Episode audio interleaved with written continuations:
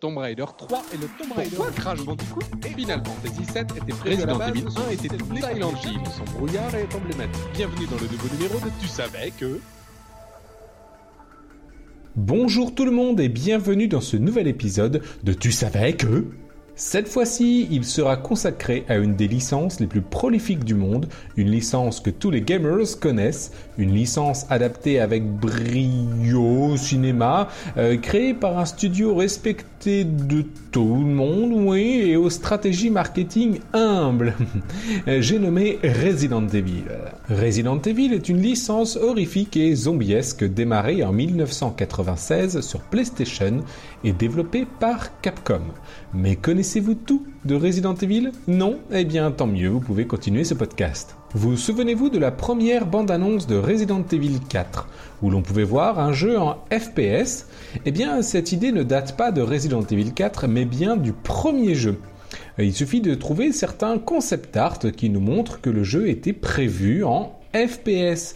Il était même prévu que le jeu soit multijoueur, mais cela ne s'est pas fait à cause des capacités de la PlayStation. D'ailleurs, l'idée des écrans fixes leur est venue de Alone in the Dark, et non, ce n'est pas vrai que Capcom prend ses idées chez les autres comme Resident Evil 7 et PT, non, c'est pas vrai. Une autre news qui a fait grand bruit, une ROM du premier Resident Evil sur Game Boy, oui oui messieurs dames, est arrivée sur internet.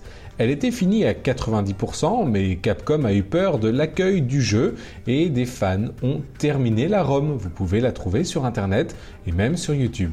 Quelque chose d'hyper connu est que Resident Evil s'appelle Resident Evil partout, mais pas au Japon, puisque là-bas il s'appelle Biohazard, mais pour des raisons légales, le nom Biohazard qui était déjà déposé aux États-Unis, Capcom a renommé son jeu. Toujours dans le premier Resident Evil, vous pouvez combattre Wesker, l'éternel vilain de la série, en version zombie. Et oui, en effet, dans la version Saturne du jeu, il y a des bonus qui sont propres à cette version. Euh, je vous laisse aller admirer cela sur YouTube. Donc tapez Resident Evil, Wesker, Zombie, Saturne sur YouTube. Vous voulez une news qui fait extrêmement mal? Non? Bah c'est bien.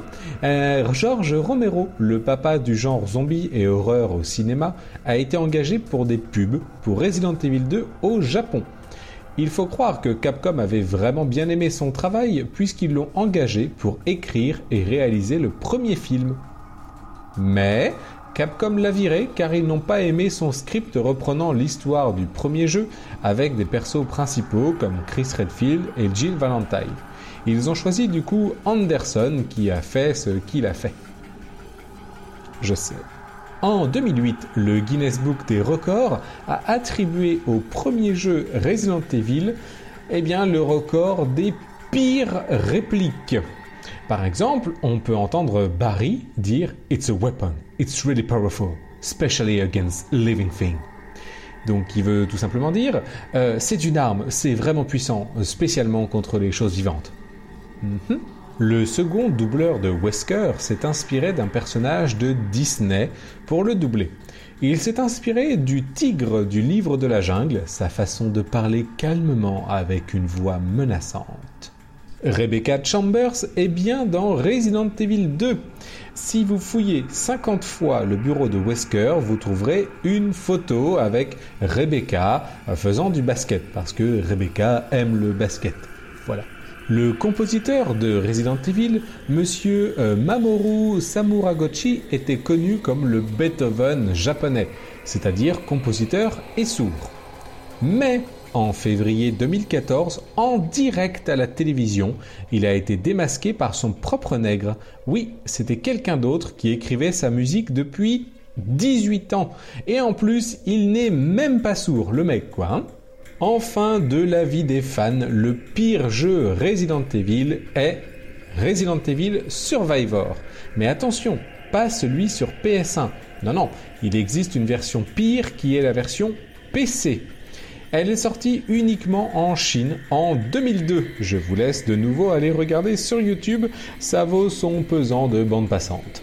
Alors alors, je pense que vous en savez maintenant suffisamment pour briller en soirée sur Resident Evil. Encore une fois, si vous avez aimé le podcast, n'hésitez pas à me le signaler sur Twitter, james.cr. Je vous donne rendez-vous pour un troisième podcast bientôt. Bonne journée